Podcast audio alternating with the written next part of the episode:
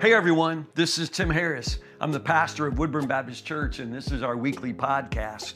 Hope it encourages you. Hope it makes you want to be closer to Jesus and more like Him. Hope you enjoy this sermon. And if you want to know more about us, find us online at woodburnbaptist.org.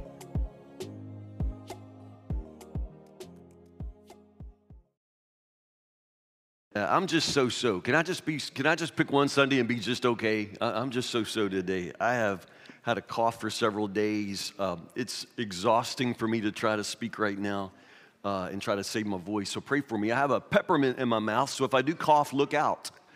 Um, you ever tried to cough and keep something in your mouth at the same? I'm, I'm, I'm, I'm I have such a hard job up, up here. Um, plus, I, I have sort of PTSD from that. One time at a funeral, I had a really bad throat and I started coughing. I wasn't preaching the funeral, I was sitting next to Terry Chaffin. And so I started coughing. You know how horrible it is? I was trying to just squeeze it out my eyeballs. I didn't want to cough in the funeral, but I was just, I was suffering. And so Terry had cinnamon Tic Tacs. And he shook out some in my hand, you know, just to try to create some moisture. Uh, but, you know, he, he shook them out, and it, I probably had four or five, but it felt like, like 90. Uh, and I tried to just make them disappear, so I threw them all in my mouth at the same time, but then they were cinnamon.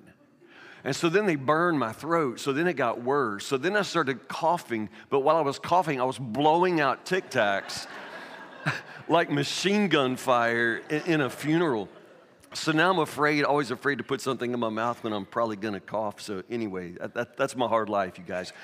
Open your Bibles to Ezekiel chapter 33. I will uh, not be able to speak as loud, so you all listen louder. How is that? Ezekiel chapter 33, really starting today, the Mission One series that will take us through the end of the year, all the way through the Mission One emphasis and then into Christmas as well. The sermon series called Breaking Silence.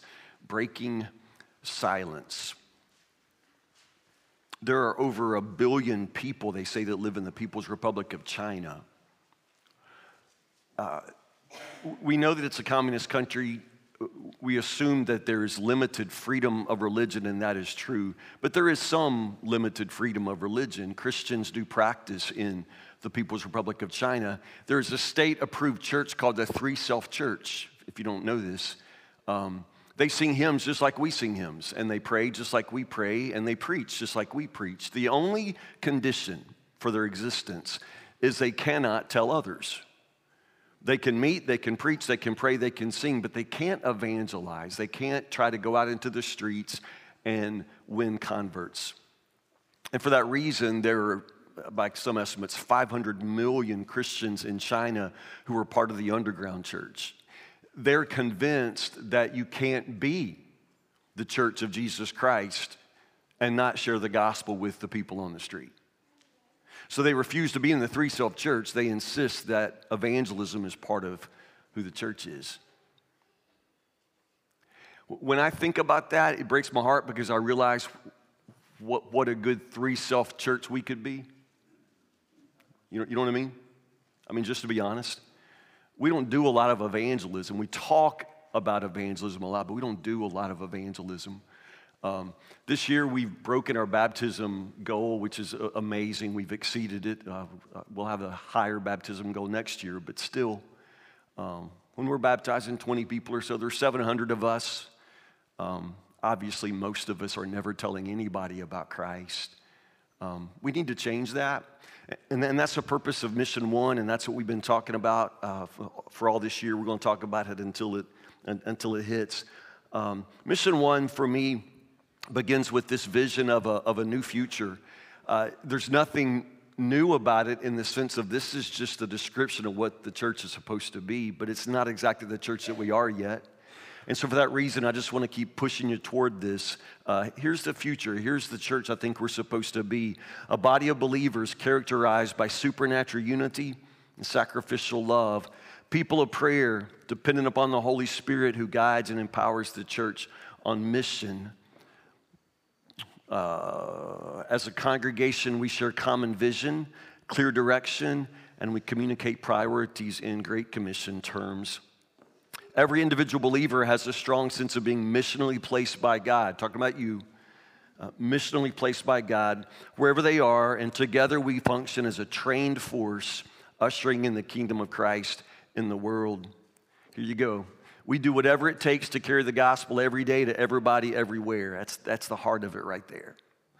We do whatever it takes to carry the gospel every day to everybody, everywhere, accepting the biblical mandate for mission that reaches from the hyperlocal to the uttermost destinations. From oldest to youngest, members of the church family are bold in verbal witness, are we?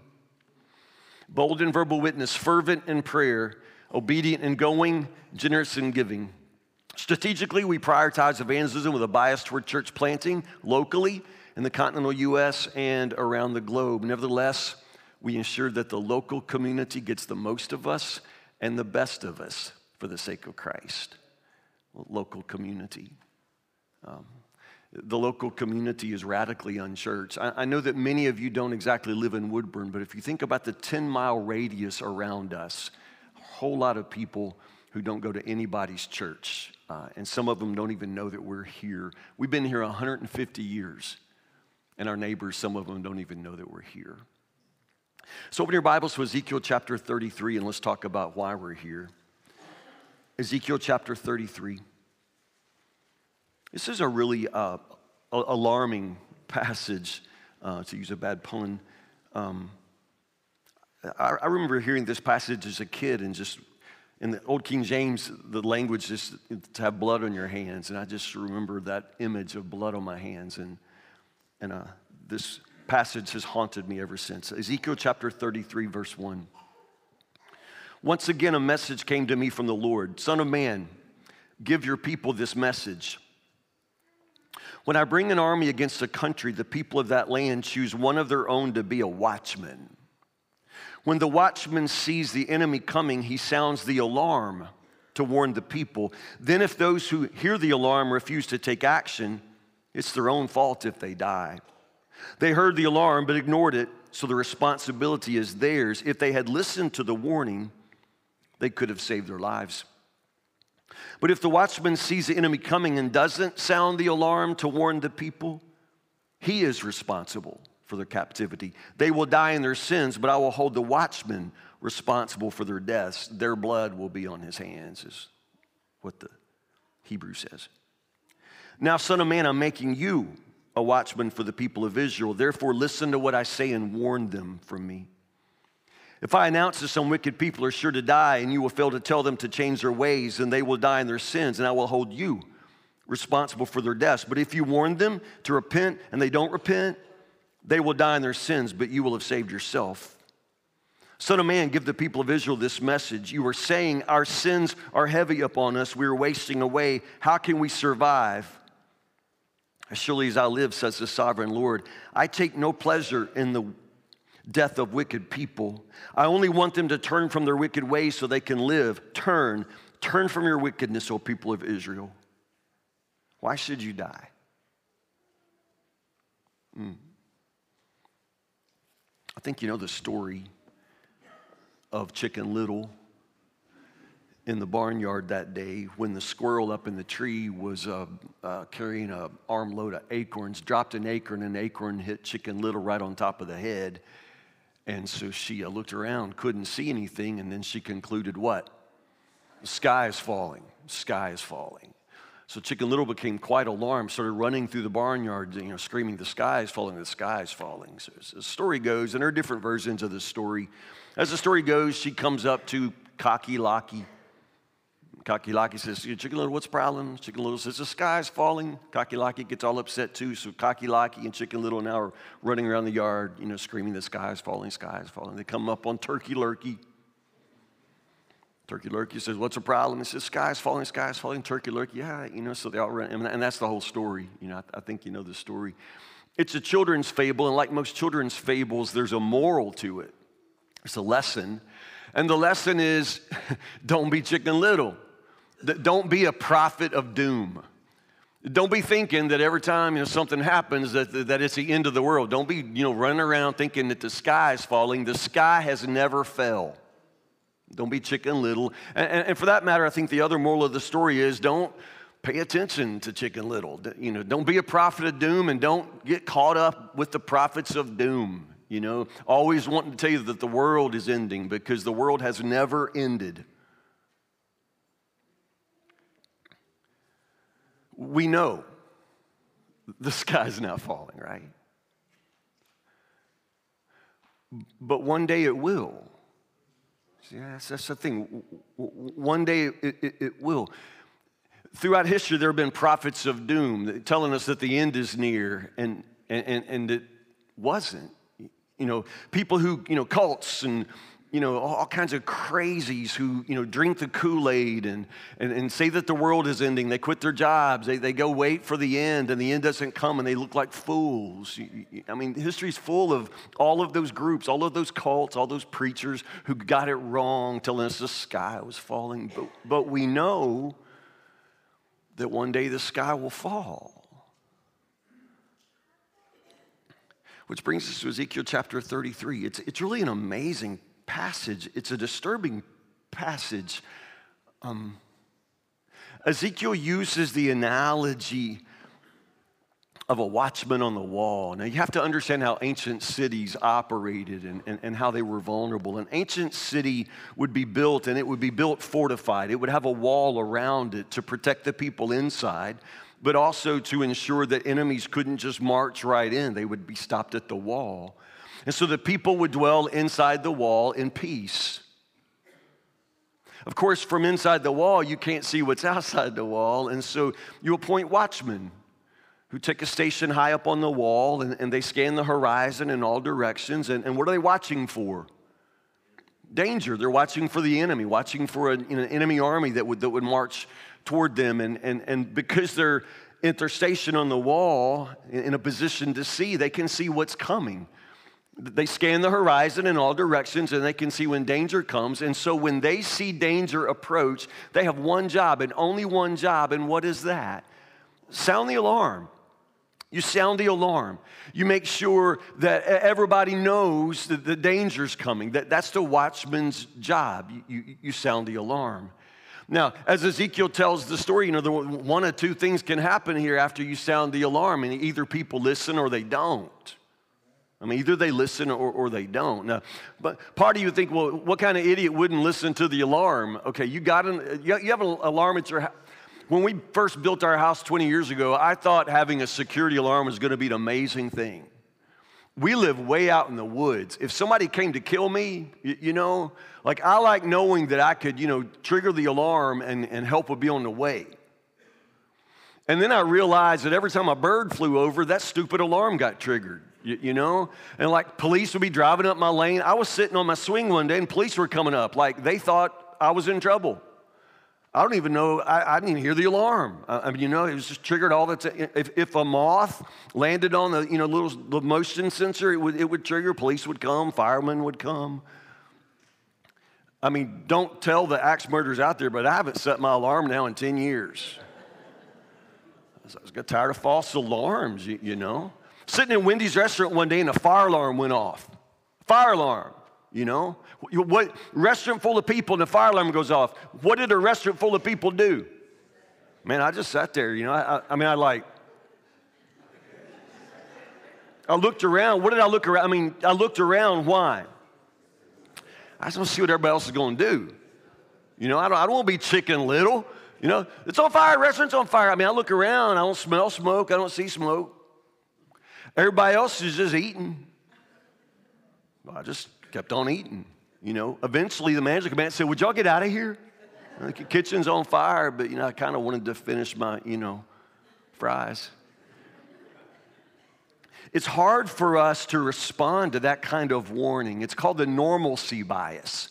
Normalcy bias. In other words, we're biased toward assuming that everything's just going to be normal that nothing's going to catch on fire because most of the time Wendy's is not on fire. We just sort of assume that the sky's not going to fall because the sky has never fell. And, so that's the thing. There's this responsibility of the watchman to sound the alarm, but then the people are going to have to decide whether they heed the warning or not, the warning of danger. And, and that's the thing. Some of them will and some of them won't. So God tells Ezekiel, you know, you know in, in, that situation, if the watchman does his job, if he sounds the alarm and, and, and the people that they respond, that they have saved their lives. And the watchman has done his job. But if the watchman, he sounds the alarm and they don't respond, they stay in their homes, they perish, you know, well, that's on them. The watchman has done his job, that's on them. But if the watchman were to see the danger coming and he fails to sound the alarm, he doesn't tell them what's coming. If the watchman sees it and he knows it, but he doesn't do his job and tell them, they perish. It's on him. At that point, their blood's on his hands. It's, it's on him. And then the, the, the big moment in the passage is when the Lord says, Now, son of man, verse 7, I'm making you the watchman. Church, you understand, we are the watchmen. We are the watchmen. We are the ones who know what's coming. We know because we have the Word of God. We know because we understand the gospel. We know, we know that this world is going to end. We know the sky is going to fall. We know this. And so, because we know this, we have a certain kind of responsibility we have to tell people. We have to tell people. So, Pastor Tim, this sermon's got gloomy awful fast. Got blood on your hands. You up there, you know, trying to cough. It's the worst sermon ever. Thought the gospel's supposed to be good news. It is good news. It is good news for those who believe. But for those who don't believe, for those who don't respond, understand it's the worst news possible. You understand this, right? I mean, you, you know this, right? There are lives at stake. There is true danger for those who do not know the Lord. And I'm not sure that you and I ever really let that sink in. I mean, because the world hasn't ended yet, and because people have been saying all your life that Jesus is coming back, I mean, at this point, you kind of feel foolish telling people that he's coming back because it doesn't look like he is. He never has. Sky hadn't fell yet, you, you know. So we're sort of slow to tell people. We, we don't really talk about it much at all. We go to church, and sometimes we'll invite people to church, which makes people think that church is the point instead of Jesus being the point. I mean, we share church, but we don't share Jesus. And then they come to church, and what they find is us. And we ain't Jesus, and we can't save them, and we don't look like much. So they think, is that all there is? And they leave because understand you can come to church and not meet Jesus. We got to tell people about Jesus, but because it all comes down to Jesus. Now, now just understand in, in life, in everything, the ending is what matters. The end is everything. In any story you read, in any book you've read, it's the ending. Okay, that little story, Chicken Little, you remember that's a kid's story, but it's got two different endings. It's got two different endings, depending on the version they're telling. In one version of the story, which is the one we tell most often, uh, Chicken Little and Henny Penny and Turkey Lurkey and you know Cocky Locky and, and, you know they, they, all end up you know making it to the king. They tell the king that the sky is falling. The, the king walks them back to the barnyard. He investigates. He finds the acorn. They realize that the sky's not falling. That an acorn just hit Chicken Little in the head, and they all lived happily ever after. Okay, that's one ending, that's one story. That's the one we told you at bedtime. But there's another version of that story, it's older. And one version of the story, the dark one, Chicken Little, Henny Penny, Turkey Lurkey, Cocky Locky, uh, they walking around seeing the skies falling. They come up on Foxy Loxy. And Foxy Loxy says, Oh my goodness, if the sky's falling, we need to tell the king. I tell you what, y'all follow me. I know a shortcut to the king's house. And Foxy Loxy takes them deep into the woods and eats them all. We didn't tell you that one at bedtime. Like, what? They all got to eat by a fox? You know, that's terrible. That's an awful story. It is. But you don't know that till you get to the end. You understand? The end is everything. I mean, the end tells you everything. You ever read a book, you got to the last page and think, if I'd known that's the way it ended, I never would have read that book. I hate that book. You loved it, So you got to the end and you realize, man, that's a terrible, that's a terrible story because everything depends upon how it ends. You understand your life, the, the life you're living, the world and everything in it, it all depends on how it ends. How's it all going to turn out? That's what matters. And that's what matters to your neighbors. That's what matters to your family. That's what matters to all of us. It, it, it matters how everything's going to end. How's your life going to end? Where will you spend eternity? That's what's going to matter. And understand, uh, spoiler alert, everything ends at the feet of Jesus. This is what we know. This is the gospel. Everything ends at the feet of Jesus. At the name of Jesus, every, every, every knee shall bow. Every, everyone, you know, above the earth and under the earth and in the earth, you know, every knee shall bow and every tongue confess that Jesus Christ is Lord. Everything ends at the feet of Jesus. You need to know that and then everybody else needs to know that because if everything ends at the feet of Jesus, that, that means knowing Jesus is the most important thing in this life, the most important thing in this world. Jesus is everything. Jesus is everything. What this means, of course, is everybody you know, everybody in this room, you're either saved or lost. There's no neutral option, there's no third category like good person, churchgoer. No. Either saved or lost. And when you die, you'll go to one of two places, either heaven or hell. There's no third option. It's not like, you know, this doesn't affect you. I'm telling you about a future moment in your life. You're gonna die, but you're gonna open your eyes on the other side of this life in eternity, and you're gonna spend forever in one of two places. And I'm telling you, where you end up in eternity, that, that, that is the only thing that matters. It's the only thing that matters. Eternity is long, but this life is short. What are you going to live, 80, 90 years?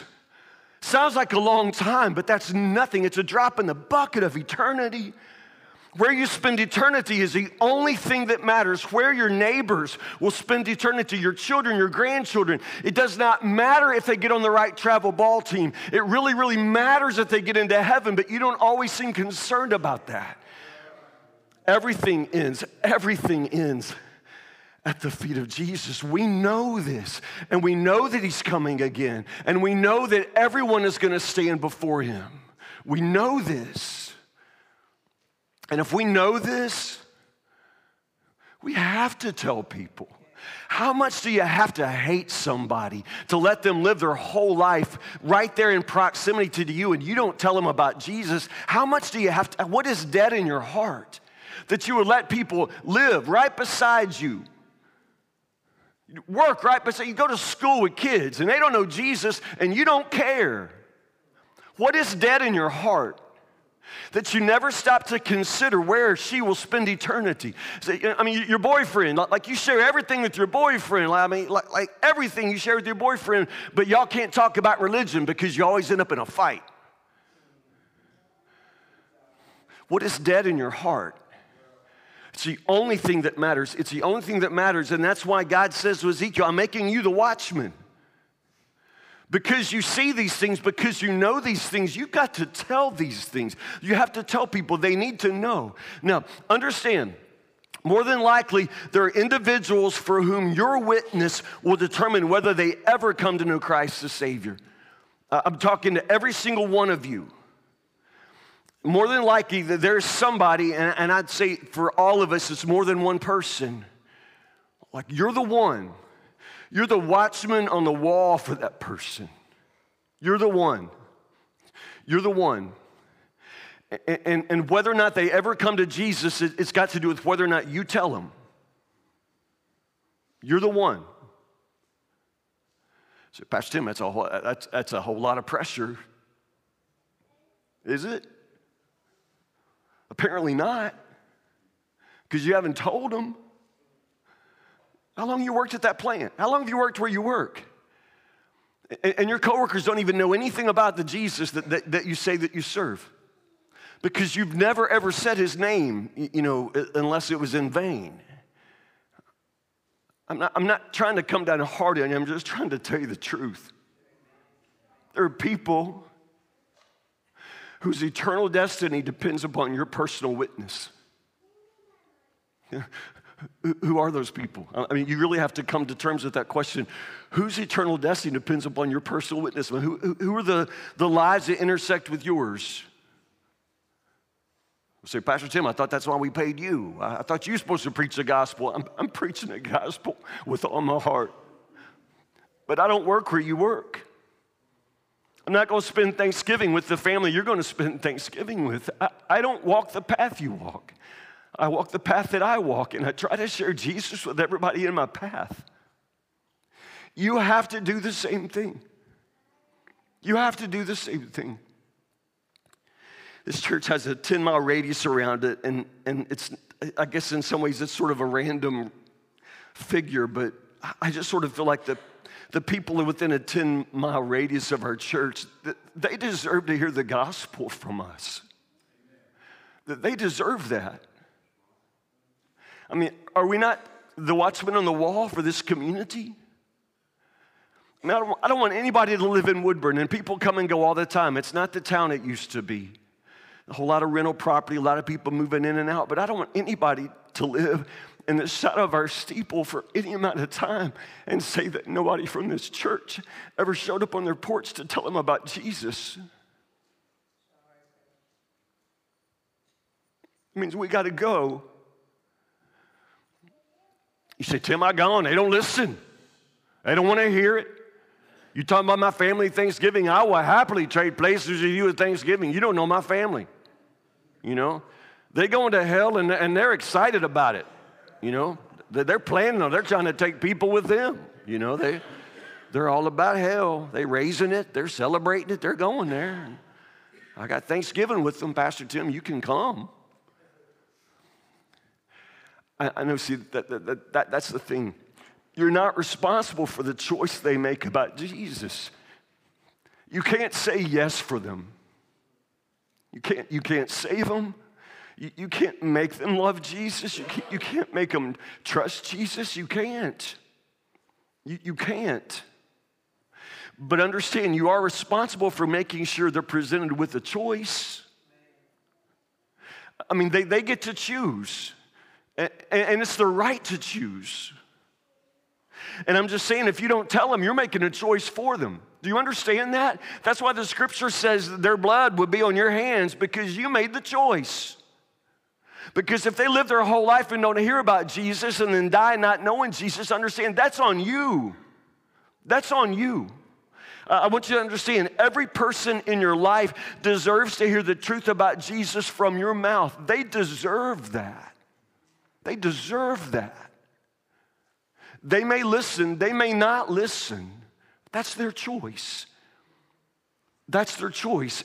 And, that's the amazing thing about the way God has crowned human beings with this amazing ability to choose.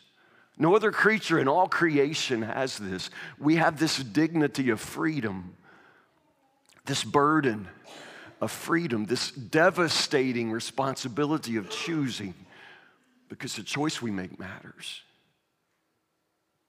But I'm telling you, everybody deserves the right to make that choice for themselves. If you don't tell them, then you are choosing that they won't hear. If you don't tell them, then you're making the choice that they'll never know Jesus. And that's not your right. They deserve it. They deserve to make that choice, and they deserve to hear the gospel from your mouth. Your grandchildren deserve to hear the gospel from you. Your children your parents, your neighbors. They deserve to hear the gospel from your mouth. There are a billion people in China. There's a state approved church, you know. And on any Sunday, just like this Sunday, they're in church just like we are.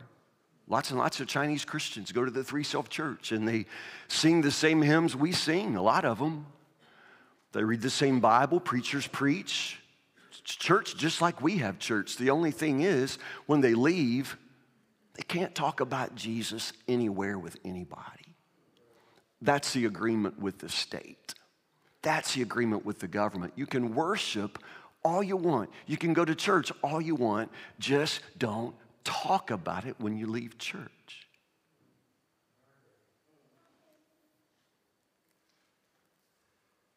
It's devastating to think that we could probably make a pretty good three self church. Because that's what we are. If we come to church and we worship and we sing and we preach and we pray and then we leave, never talk about Jesus with anybody. So, first off, do you know him? Like, do you know Jesus? I mean, before anything else, I mean, have you made that choice? Because that choice matters. And, and, and I'm telling you, you're going to stand before Jesus one day. And I know you never have before. And it's really hard to believe that because nothing in the world looks like it's heading in that direction. But I'm telling you, this is where it all leads. You're going to be at the feet of Jesus one day. And the choice that you have made about him in this life is going to be the choice that, that, that, falls upon you for all eternity. Uh, you need to know him, you need to trust him, you need to love him in this life so you can be with them in the life to come. That choice matters. You've heard me preach now. The choice is yours. I can't make the choice for you, but I can make sure you hear the message. You need to know Jesus. But then, if you know Jesus, understand the gospel came to you on its way to somebody else. You, you have to pass it along. The gospel came to you on its way to somebody else, so go find them. Go tell them. You must tell them. Pray with me.